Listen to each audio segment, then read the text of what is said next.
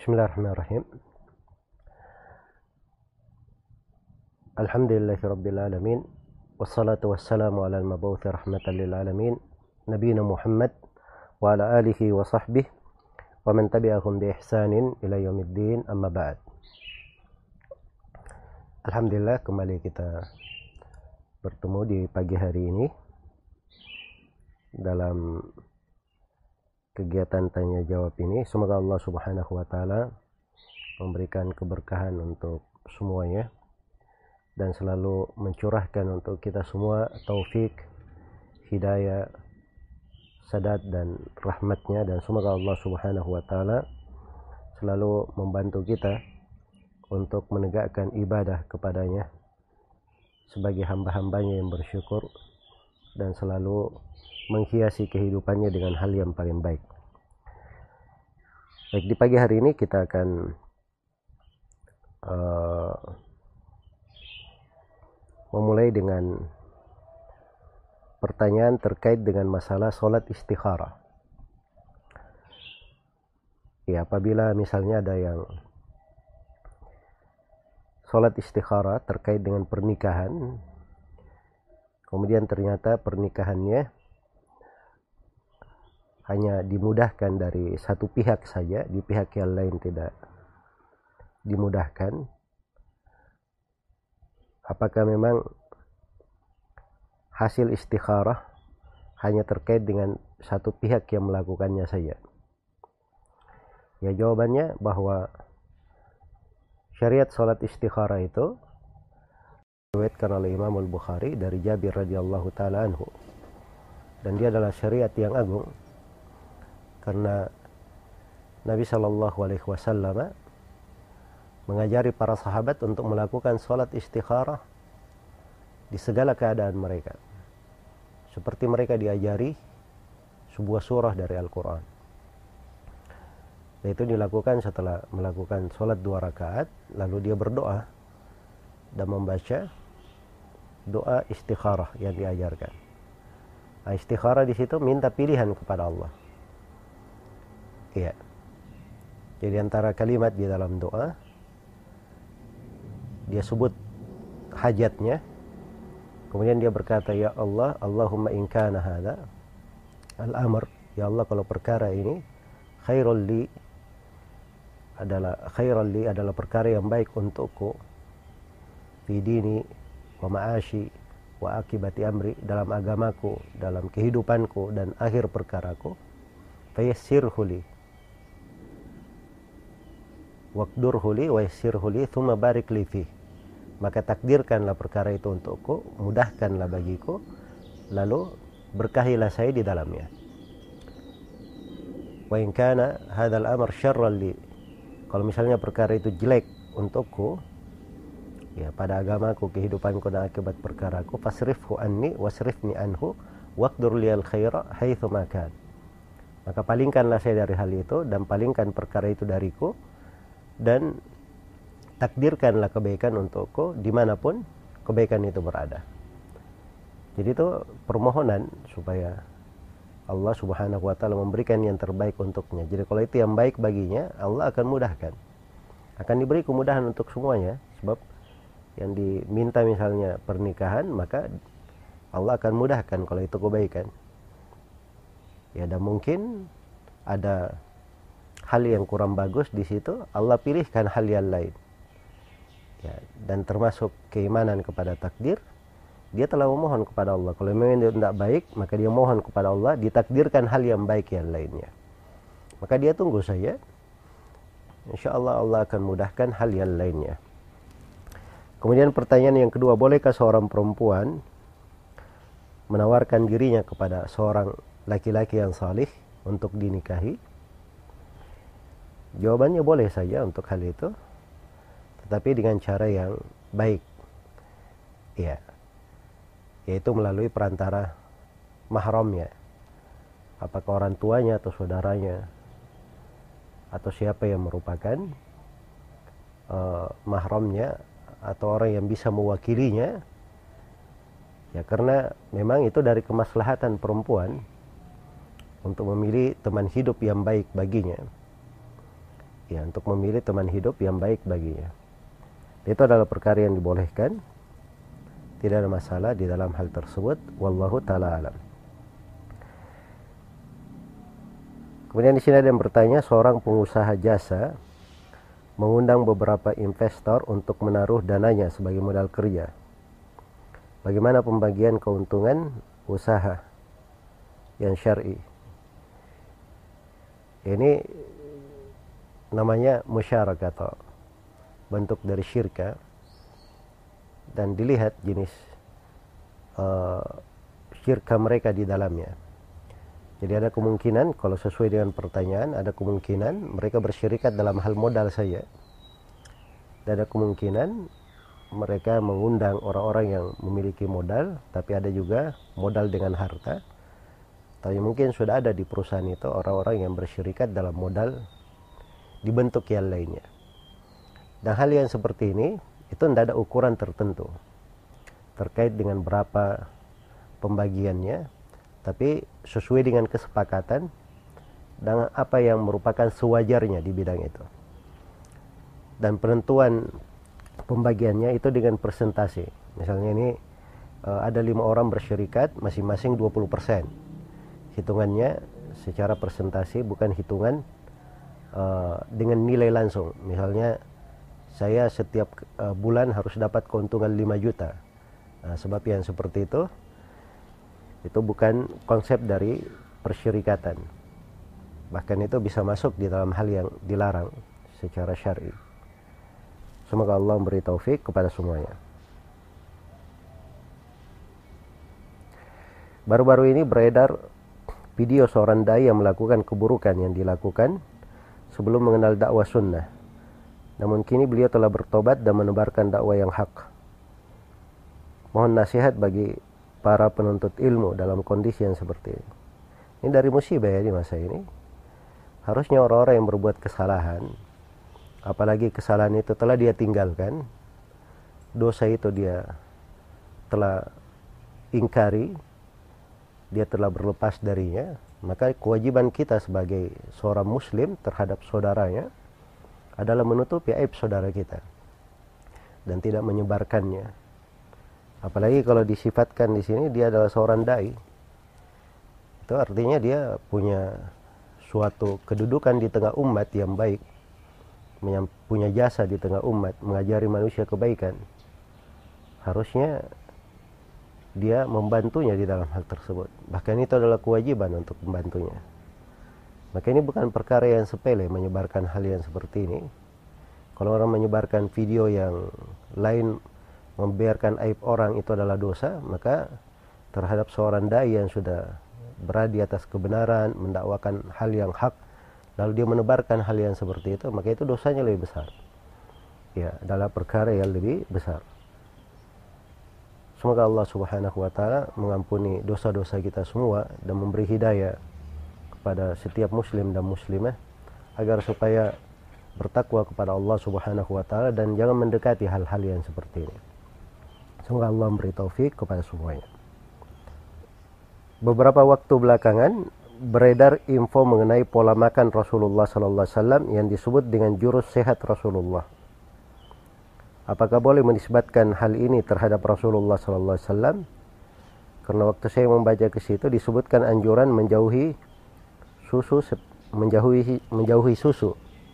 Sependek pengetahuan saya Rasulullah sallallahu alaihi wasallam suka susu. Sebutkan juga anjuran makan beras merah mengganti garam dari Himalaya yang ada di India. Apakah hal ini tidak sahih termasuk berdusta atas Nabi Shallallahu Alaihi Wasallam? Ya ini tidak diragukan ya. Kalau dia katakan itu pola makan Rasulullah, terus dia sebut nama-nama, tidak boleh minum susu, garamnya pakai garam Himalaya misalnya, atau apa namanya, makannya pakai beras merah. Ini artinya berdusta atas nama Nabi Shallallahu Alaihi Wasallam karena dia nisbatkan hal-hal kepada Nabi yang itu tidak syah di dalam hadis Rasulullah Sallallahu Alaihi Wasallam. Iya. Tapi kalau dia berkata misalnya yang saya pahami dari pola Nabi itu begini, maka direkomendasikan makan begini dan begini. Dia tidak nisbatkan kepada Nabi, tapi dia nisbatkan kepada apa yang dia pahami. Nah, itu nggak ada masalah. Tapi kalau dia katakan pola makan Rasulullah itu seakan-akan sebuah nas dari Nabi, pasti dari Nabi. Dan perlu saya ingatkan di sini, menebarkan hal-hal yang seperti ini terkait dengan Nabi itu bukan masalah ringan. Karena Nabi SAW bersabda, Man kadzaba alayya muta'ammidan falyatabawwa maq'adahu minan nar. Barang siapa yang berdusta atas namaku dengan sengaja, hendaknya disiapkan tempat duduknya dari api neraka. Dan Nabi SAW bersabda, may yataqawwal alayya ma lam aqul falyatabawwa maq'adahu minan nar. Barang siapa yang menyampaikan ucapan dariku apa yang saya tidak ucapkan, maka hendaknya dia mempersiapkan tempat duduknya dari api neraka. Jadi hal yang disandarkan kepada Nabi itu berhati-hati seorang ya apalagi di masa sekarang ini kebiasaan menerima pesan dia katakan hadits Nabi langsung dia teruskan kepada kawan-kawannya ini juga hati-hati. Orang yang meneruskan juga bisa bersyirikat di dalam dosa. Kalau itu adalah hal yang tidak syah dari Nabi Wasallam atau hal yang dikatakan dusta terhadap Nabi Shallallahu Alaihi Wasallam. Semoga Allah memberi taufik kepada semuanya. Ini ada pertanyaan, benarkah tidak semua demonstrasi itu diartikan memberontak kepada terhadap pemerintah? Jadi kalau perbuatannya demonstrasi, itu ada beberapa makna memang ada makna yang terkait langsung dengan masalah khuruj? Dia kudeta memberontak terhadap pemerintah. Dan ada makna dikatakan dia fi'lu ahli bugha? Perbuatan orang yang melampaui batas. Perbuatan orang yang melampaui batas. Iya. Kemudian ada hal yang terkait dengan orang yang ikut di dalamnya yang dia ikut dikatakan dalam keadaan tidak tahu atau sekedar ikut-ikutan kepada manusia. Orang-orang yang melakukannya. Ini juga berbeda hukumnya. Iya. Ya kalau dia ada kaitannya dengan pemahaman kaitannya dengan keyakinan dia melakukan hal itu dengan keyakinan maka itu dikatakan sebagai perbuatan orang khawarij. Tapi kalau dia melakukannya karena dunia hanya sekedar dunia saja maka itu dikatakan fi'lu ahlil bughat dan dari sudut hukum semuanya sama, diharamkan di dalam syariat. Dan dibenarkan untuk pemerintah yang menindaki orang-orang yang melakukan seperti itu. Karena itu termasuk hal yang merusak keamanan di dalam negeri. Dan semuanya dianggap perkara yang bagus di dalam agama, bahkan boleh dikatakan sebagai jihad fisabilillah. Semoga Allah memberi taufik kepada semuanya. Saya sering dengar kajian salaf di Indonesia mengatakan bahwasanya kita harus taat kepada para pemimpin dan tidak boleh memberontak. Bagaimana menurut Ustadz tentang kudeta yang terjadi di Mesir? Apakah termasuk pemberontakan juga karena Presiden Mursi terpilih secara syah oleh masyarakat Mesir? Ya memang terpilih secara syah setelah terjadinya kudeta menurunkan presiden sebelumnya. Iya itu dari sudut hukum dikatakan pemberontakan juga. Dikatakan pemberontakan juga. Dan itu memang perbuatan orang-orang ikhwanul muslimin. Di mana-mana. Karena yang dirintis oleh Hasan al-Banna, Syed Kutub dan siapa yang merupakan tokoh-tokoh pemikiran ikhwanul muslimin itu memang mereka memberi contoh pemberontakan terhadap pemerintah. Kadang bermuka manis di depan pemerintah tetapi mereka sudah merancang pemberontakan-pemberontakan untuk pemerintah. Iya, dan itu ada di buku-buku, tulisan-tulisan orang-orang yang menulis tentang pergerakan Ikhwanul Muslimin dari tokoh-tokoh pergerakan mereka sendiri. Iya. Mudah-mudahan di suatu kesempatan kita akan terangkan dan memberikan data secara khusus tentang ucapan-ucapan mereka di dalam menghasut, di dalam uh, membuat berbagai rangkaian kegiatan-kegiatan untuk melakukan pemberontakan terhadap negara-negara Islam terhadap pemerintah-pemerintah kaum muslimin. Karena itu pemikiran ikhwanul muslimin itu harus diingatkan akan bahayanya. Dan itu adalah sumber perbuatan-perbuatan terorisme di masa sekarang ini. Semoga Allah Subhanahu wa taala memberi taufik kepada semuanya. Apakah menalak istri dalam keadaan haid terhitung sebagai sebuah talak ini masalah ada silam pendapat di tengah ulama apakah dia dihitung sebagai talak atau tidak. Ya, dan yang benarnya bahwa sepanjang dia mentalak maka hitungannya sebagai talak jatuh sebagai talak hanya saja dia keliru di dalam perbuatannya dianggap berdosa. Semoga Allah memberi taufik kepada semuanya. Ini ada yang bertanya, saya sudah enam bulan tidak masuk bekerja sebagai honorer di salah satu uh, perusahaan di salah satu pemkot di Sulawesi. Bagaimana hukumnya jika saya masih menerima upah atau gaji, sedangkan saya tidak pernah masuk kerja? Ini saya nggak tahu ya peraturan terkait dengan masalah yang ditanyakan. Tapi asalnya seseorang itu mengambil upah itu berdasarkan kerja apa yang dia kerjakan. Ya kalau dia tidak bekerja, kemudian tetap diberi upah, maka tidak boleh dia mengambilnya, dia kembalikan upah tersebut. Dan sekali lagi saya uh, rincian peraturan di dalam hal ini itu ada kaitannya, ya ada hal yang harusnya kita pastikan langsung dari uh, pihak tempat bekerjanya. Semoga Allah memberi taufik kepada semuanya. Syahkah solat kita jika imam menurut saya salah dalam Al-Fatihah? Tapi makmum yang terdekat dari imam tidak mengingatkan ini kalimat salah saya nggak paham ya apa yang dimaksud dengan salah. Ya kalau imamnya salah di surah Al-Fatihah dalam artian dia tinggalkan sebagian ayat dari surah Al-Fatihah atau sebagian kalimat dari surah Al-Fatihah, maka itu artinya surah Al-Fatihah imam belum syah. Ya kalau tidak syah surah Al-Fatihahnya, maka dalam art artinya rakaatnya itu tidak syah. Rakaatnya tidak syah. Tapi kalau kesalahan yang dimaksud kesalahan dalam tajwidnya saja dalam sebagian penyebutan uh, apa namanya melafatkan kalimat yang tidak mengurangi keabsahan dari pembacaan surah Al-Fatihah maka yang seperti ini tidak membatalkan sholat tapi kalau terkait dengan surah Al-Fatihah memang betul apabila surah Al-Fatihahnya tidak syah sholatnya bisa menjadi kurang karena Nabi Shallallahu Alaihi Wasallam bersabda La salata liman lam yakra bi fatihatil kitab. Tidak ada salat bagi orang yang tidak membaca surah Al-Fatihah. Semoga Allah memberikan taufik kepada semuanya. Ini ada yang bertanya terkait dengan orang yang bekerja di salah satu lembaga ribawi, kemudian ingin meninggalkan lembaga ribawi tersebut setelah mengetahui hukumnya, tapi mendapatkan tentangan keras dari ibu dan keluarganya, bahkan ibunya mengutuknya dan dianggap sebagai anak durhaka apabila dia keluar. Maka penanya bertanya apa solusi di dalam hal tersebut. Ya jawabannya bahwa orang tua itu kita hormati, kita hargai dan sebagai seorang ibu itu kita cintai, ada kewajiban berbakti.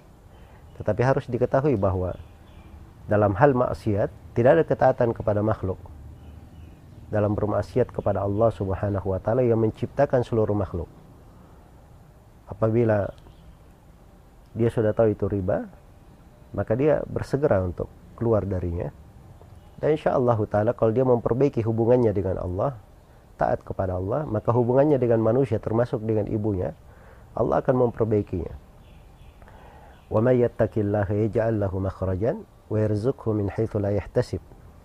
Barang siapa yang bertakwa kepada Allah, Allah akan adakan untuknya jalan keluar. Dan dia akan diberi rezeki dari area yang tidak pernah dia sangka.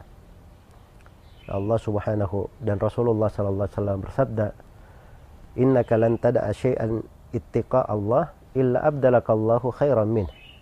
Tidaklah engkau meninggalkan sesuatu karena ketakwaan kepada Allah kecuali pasti Allah akan mengganti engkau dengan yang lebih baik darinya. Semoga Allah memberikan kemudahan untuk semuanya. Wallahu taala alam. Ini ada yang bertanya tentang jualan ayam bakar madu. Tapi madunya diganti pakai kecap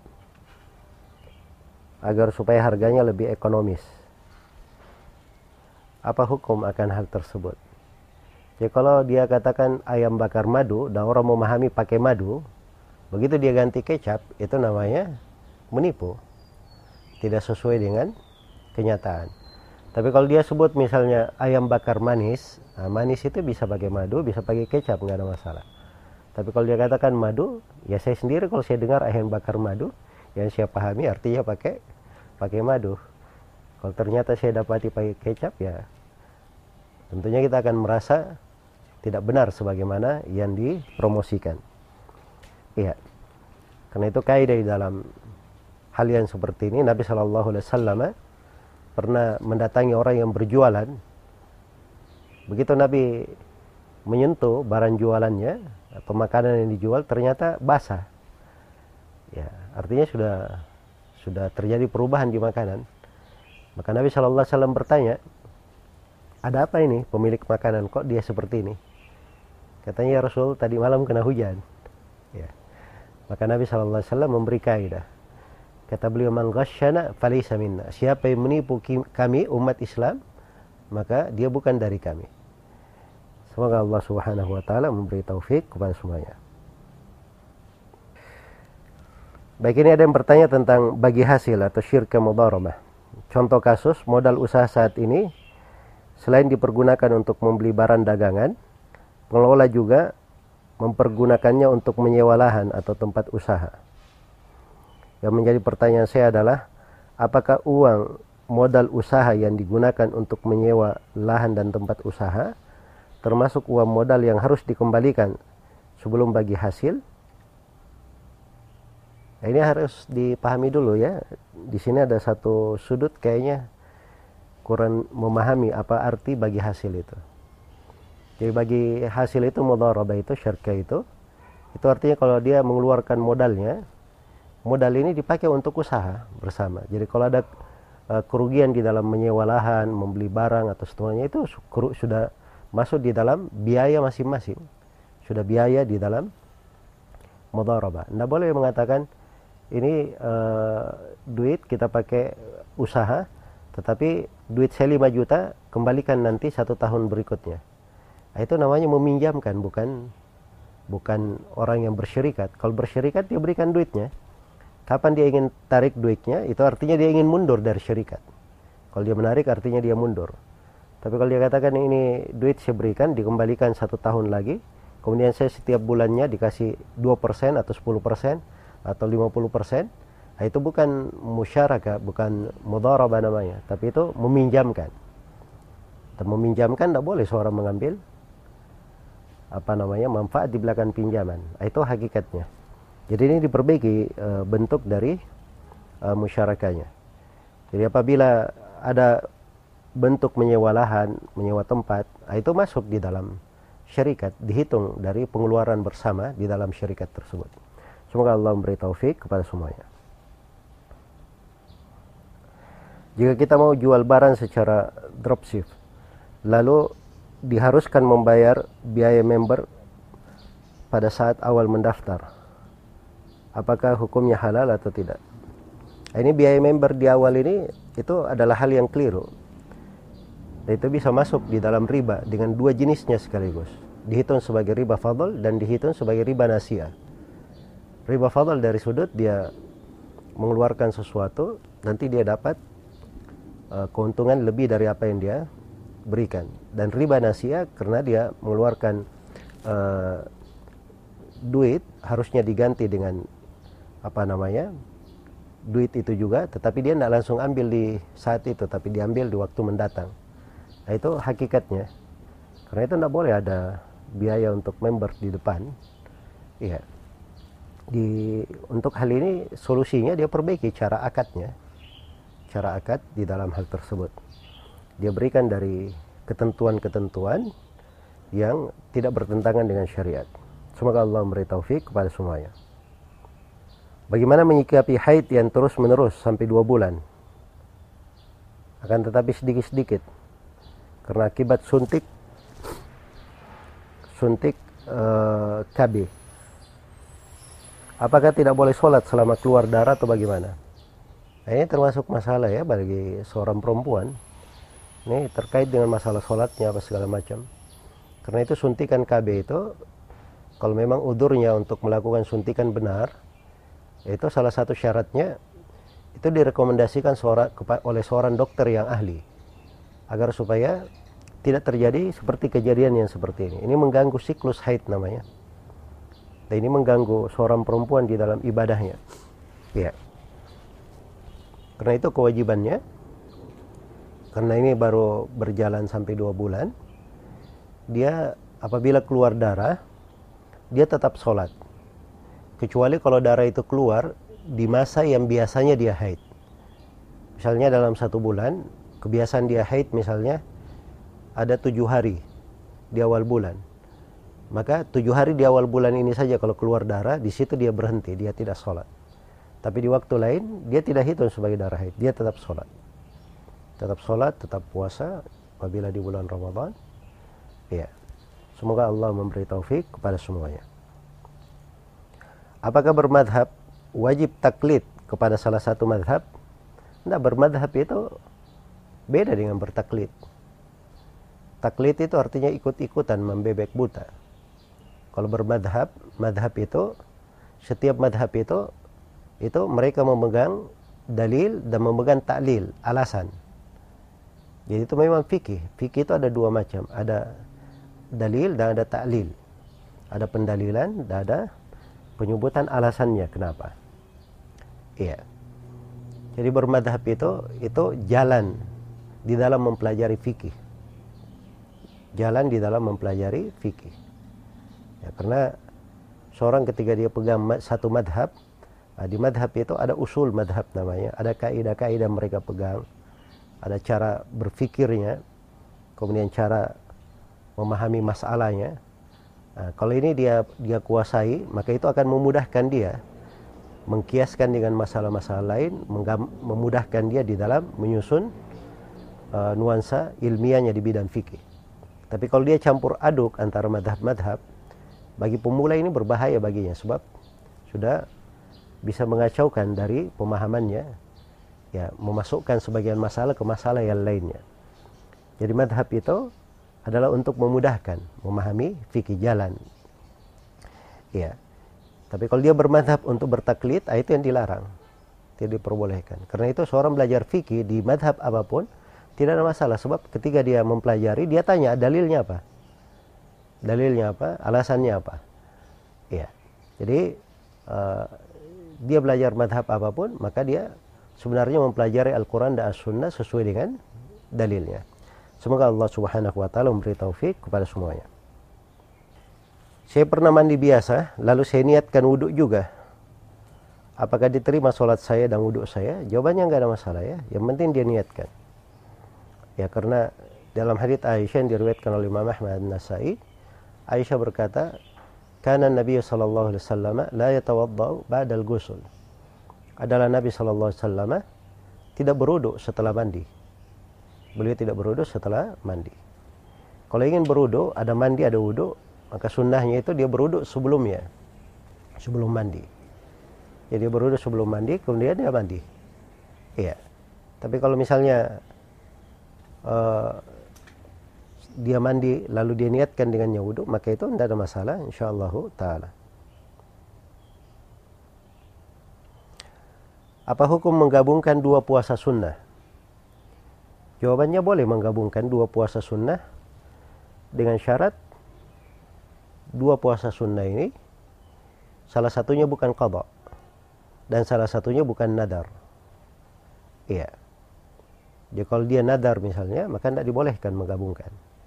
Tapi kalau sama-sama puasa sunnah, misalnya kita di bulan Syawal, seorang puasa Syawal, enam hari Syawal, dia niatkan juga puasa Senin Kamis, atau dia niatkan juga puasa Daud atau dia niatkan puasa tiga hari dalam sebulan atau puasa Iyamul Bid maka itu tidak ada masalah.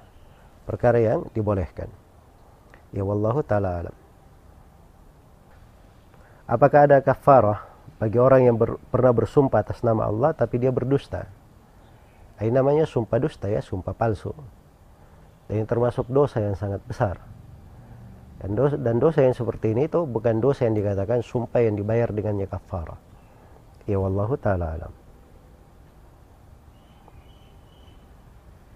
Dia bertobat dari dosanya dengan tobat yang sebenar-benarnya, tapi tidak ada kafara di dalamnya. Manakah yang sahih apakah lutut atau tangan dahulu ketika akan sujud? Ini dua pendapat ya di tengah ulama. Di antara ulama ada yang berkata ketika akan sujud dia letakkan dulu kedua telapak tangannya baru dia turunkan lututnya. Dan sebagian ulama ada yang berpendapat sebaliknya, lutut dulu baru dia letakkan kedua telapak tangannya. Dan dua-duanya berpegang dengan dalil-dalil. Hanya saja dalil yang mengatakan lutut kemudian telapak tangan itu hadit-haditnya lebih lemah. Ya dari seluruh riwayat. Termasuk orang yang mengatakan tangan dahulu, kemudian lutut.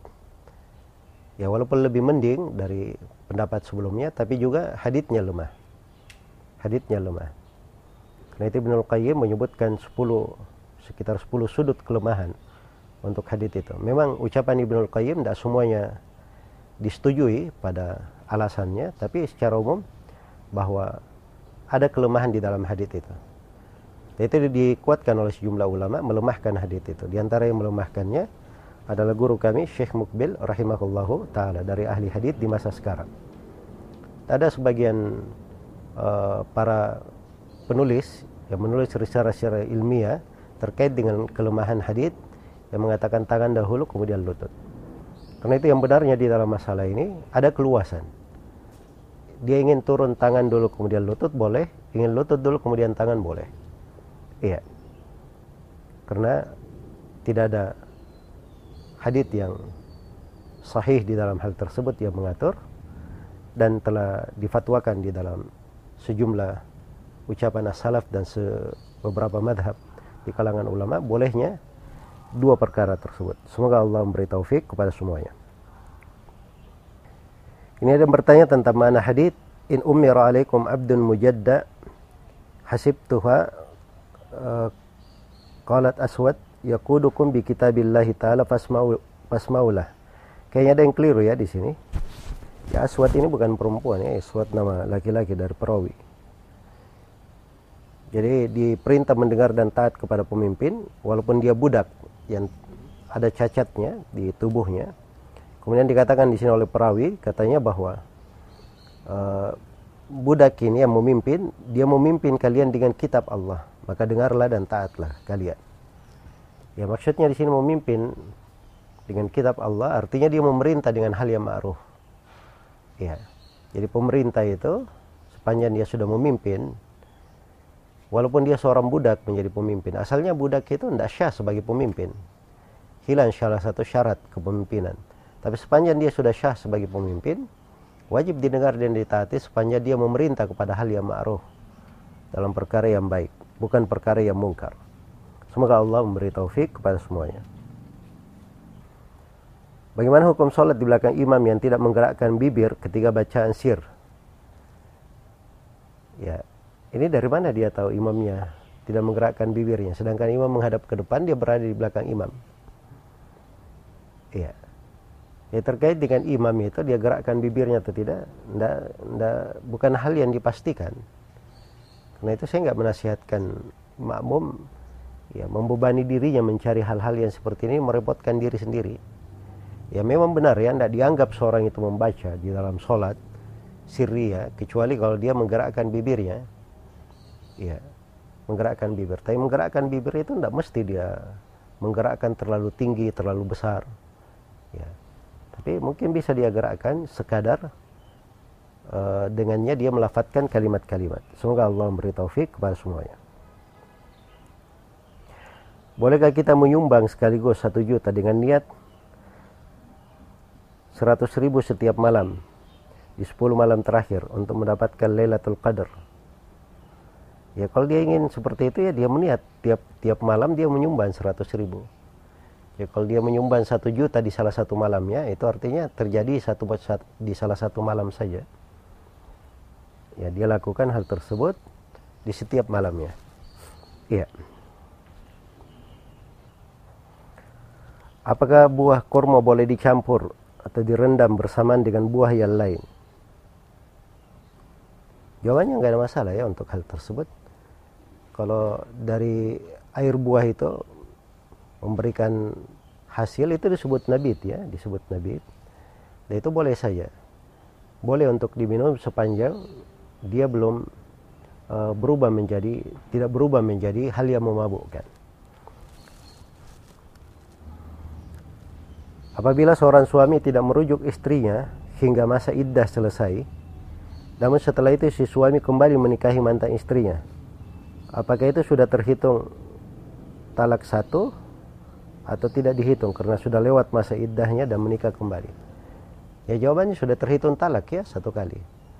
Ya kalau dia tidak kembali di masa iddah, itu namanya talak bain, bain sugro. Ya pisah tapi pisah kecil. Karena itu masih bisa kembali lagi tapi kalau dia kembali lagi, uh, memang harus dengan akad baru. Harus dengan akad baru, dengan uh, wali, dengan dua saksi, dengan mahar. Ya. Itu yang membedakan dengan orang yang rujuk di masa iddah. Kalau dia rujuk di masa iddah, sisa rujuk saja. Ya, dia persaksikan kepada dua saksi atau langsung dia rujuk kepada keluarganya. Jadi itu perbedaan antara dua hal. Semoga Allah memberi taufik kepada semuanya. Bagaimana hukum memberikan mahar kepada mempelai wanita berupa hafalan surah? Ya, maksudnya hafalan surah itu yang dimaksud bukan dia cuman menghafal saja didengar oleh istrinya. Tapi maksudnya diajarkan istrinya Al-Quran. Nah, itu sudut manfaatnya karena mahar itu adalah sebuah nilai yang bermanfaat baginya. Ya, sudut manfaatnya dia diajari Al-Quran. Nah, itu boleh sebagai mahar. Nah, itu maksudnya hafalan surah di situ mengajari istrinya nanti dengan surah yang dia telah hafalkan. Demikian. Semoga Allah memberi taufik kepada semuanya.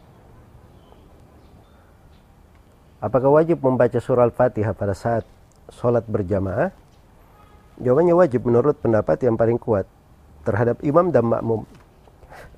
Berdasarkan hadits Ubadah bin Samit riwayat Bukhari dan Muslim la salata liman lam yaqra bi Fatihatil kitab tidak ada salat bagi orang yang tidak membaca surah Al-Fatihah bagaimana hukum belajar dari kitab terjemahan dan bersemangat dalam mengumpulkannya ya belajar itu bagus ya cuman seorang belajar harus dengan metode dan cara yang benar dan cara yang belajar itu bukan membaca dari kitab terjemahan, bukan baca kitab bahasa Arab yang asli membaca sendiri. Tapi belajar itu adalah talaki dari guru, dia mengambil dari guru. Belajar dari guru. Diambil dari ilmu-ilmu dasar, dia pelajari secara langsung kepada guru. Ya, setelah diambil kunci-kunci ilmu, nah maka dia boleh membaca, membaca, memperluas bacaan sendiri apabila dia sudah memiliki kunci-kunci ilmu. Sisa kalau ada masalah-masalah, dia tanyakan kepada orang-orang yang lebih berilmu darinya. Nah, begitu cara membaca. Karena itu saya tidak terlalu menasihatkan seorang banyak membaca buku terjemahan sendiri.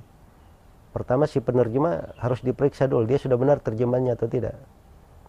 Kemudian yang kedua, kadang sebagian penerjemah, semoga Allah memberi hidayah kepada mereka, itu kadang dia menerjemah semua buku, dia masukkan pemikiran dia di buku itu. Dia masukkan pemikiran dia di buku itu. Ya seperti misalnya ada yang menerjemah di pembahasan akidah tentang al-mizan. Al-mizan artinya timbangan sebagian buku disebutkan bahwa mizan itu lahu lisan wa kifatan mizan itu punya lisan dan punya dua kifah dua daun timbangan nah, lisan diartikan dengan bahasa lisan saja jadi mizan itu punya lisan. Jadi orang yang membaca lisan ya lisan berbicara kan begitu. Nah, ini sudah salah paham. Ya. Kesalahan dari mana? Kesalahan dari penerjemah. Harusnya dia tidak terjemahkan lisan. Dia harus terjemahkan timbangan itu memiliki tiang penyangga. Tiang penyangga dan dua anak timbangan. Sebab lisan dalam bahasa Arab itu bisa diartikan lisan berbicara dan bisa diartikan lisan yang menyangga timbangan. Jadi kalau seperti neraca itu ada tiang tengah yang menyangga, nah itu disebut lisan dalam bahasa Arab. Nah ini asalnya karena kekeliruan dari penerjemah, akhirnya keliru juga dalam memahami. Karena itu perlu guru untuk memahami hal-hal yang seperti itu. Iya. Semoga Allah memberi taufik kepada semuanya. Jika ada orang yang sholat duhur sendiri, tapi dia cuma melaksanakan tiga rakaat saja, setelah keluar dari masjid dia baru ingat bahwa dia melakukan tiga rakaat. Apa yang harus dia lakukan? Jadi ini masih dekat ya, sholat keluar dari masjid. Maka kewajibannya dia kembali lagi ke masjid, lalu menambah rakaat yang keempat. Setelah salam dari rakaat yang keempat, dia sujud sahwi dua kali. Setelah itu dia salam lagi. Dengan itu, insya Allah sudah sempurna sholatnya. Semoga Allah memberi taufik kepada semuanya. Bagaimana hukum membuat papan atau kayu yang bisa berdiri untuk dijadikan sutroh? Benarkah Syekh Solal Fauzan dan Lajnah Daimah pernah memfatwakan bahwa itu adalah perbuatan bid'ah? Ya saya nggak tahu ya di apakah ada fatwa yang seperti itu. Terus di konteks apa mereka mengatakan itu bid'ah? Tetapi dari Syekh Solal Fauzan, beliau memang berpendapat bahwa sutroh itu tidak wajib. Dan itu memang pendapat mayoritas ulama bahwa sutroh itu tidak wajib. Tapi saya sendiri yang saya pegang bahwa sutra itu adalah hal yang diwajibkan karena itu dilakukan oleh para sahabat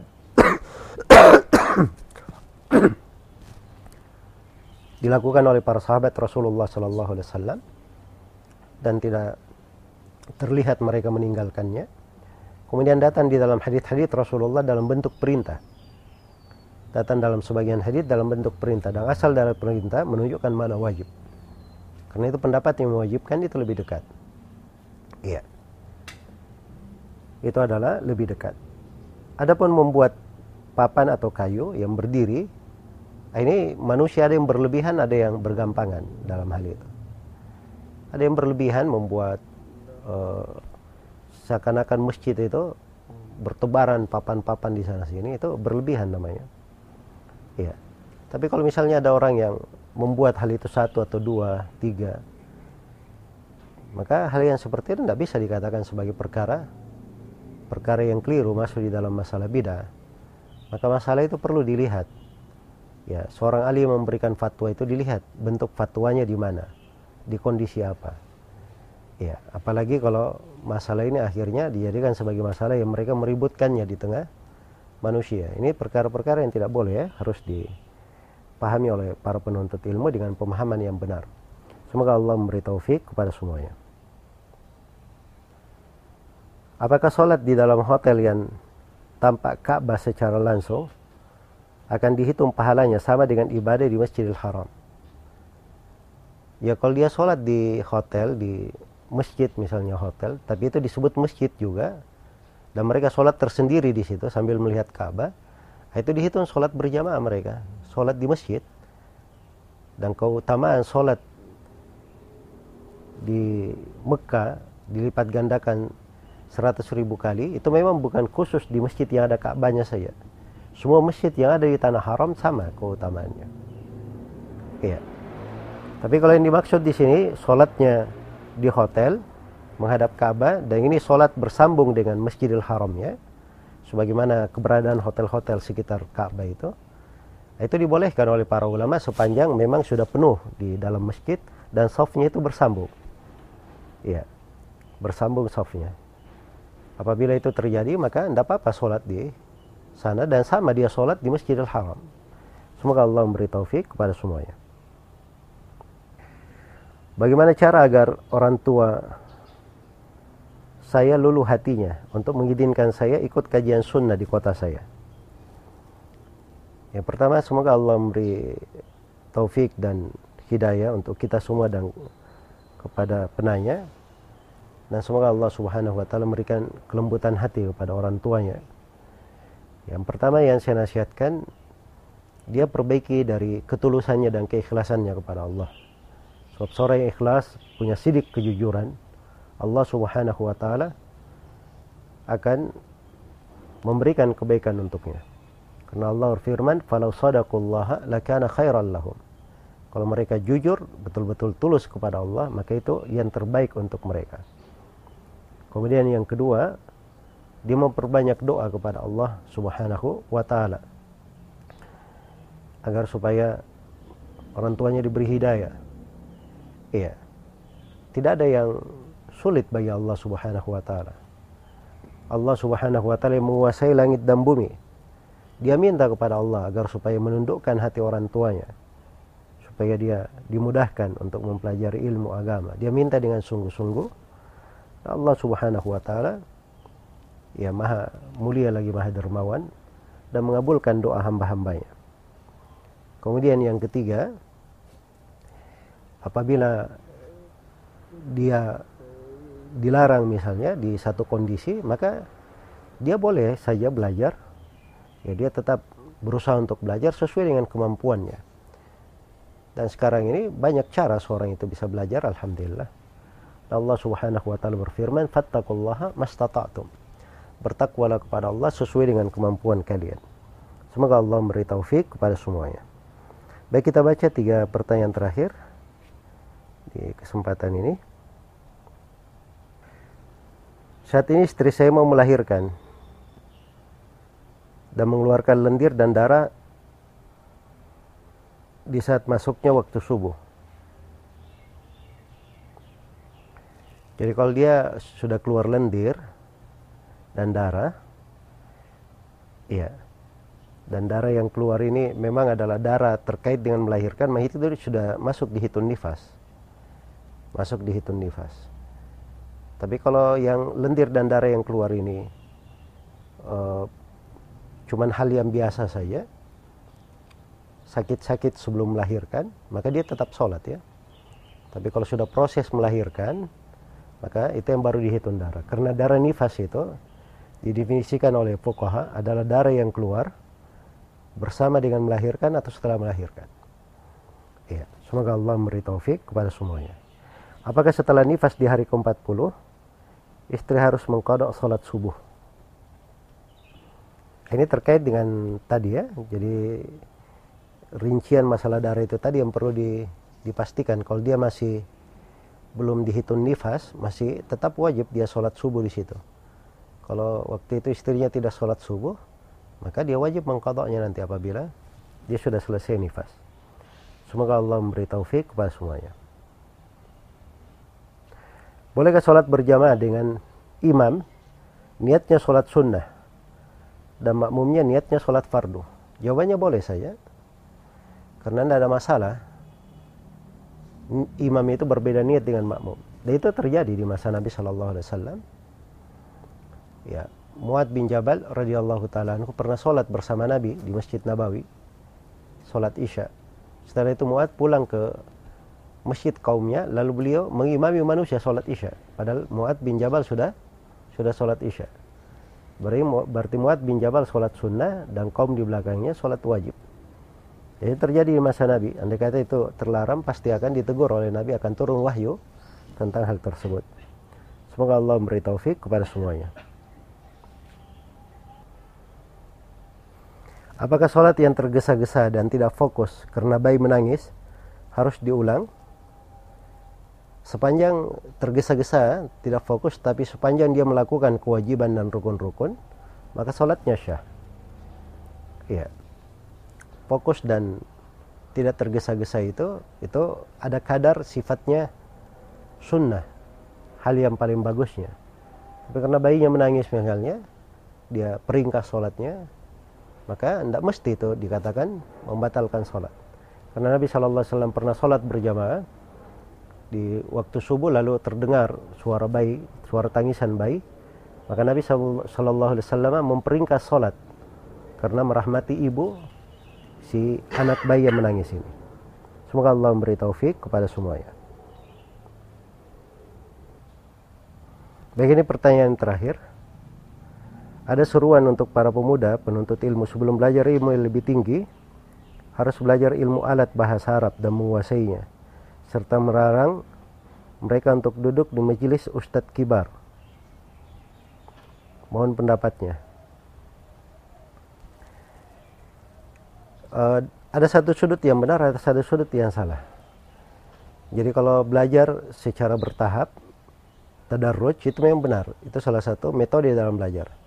Seorang sebelum mempelajari ilmu yang besar, dia pelajari dulu ilmu yang kecil sebelum dia masuk ke dalam ilmu yang merupakan pokok diambil dulu dari dasar-dasar dan pondasi-pondasi itu itu adalah hal yang benar tapi yang kedua ini yang keliru melarang duduk dengan apa namanya eh, guru-guru yang lebih senior, guru-guru yang dianggap lebih bagus, itu keliru ya. Sebab asalnya orang belajar itu dia cari guru yang paling bagus.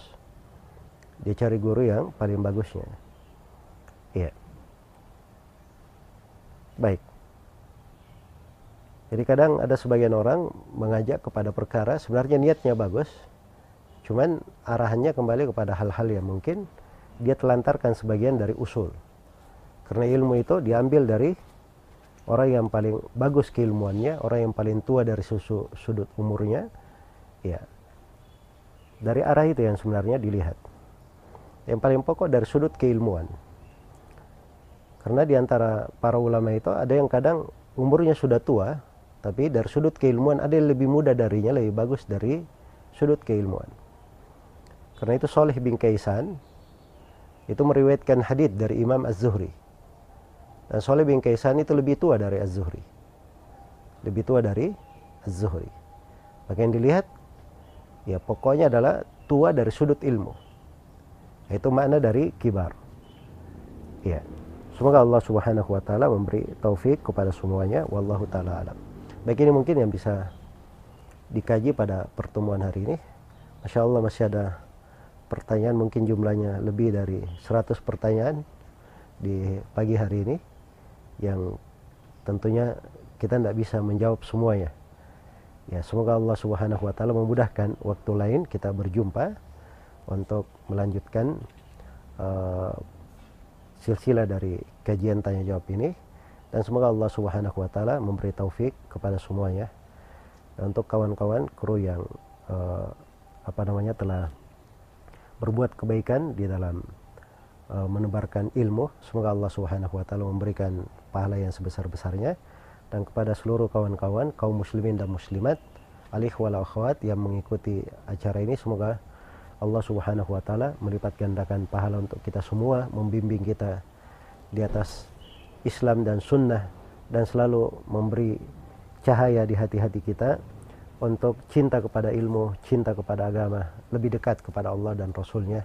Wallahu taala alam. Subhanakallahumma wa bihamdik asyhadu an la ilaha illa anta astaghfiruka wa atubu ilaik. Walhamdulillahi rabbil alamin. Wassalamualaikum warahmatullahi wabarakatuh.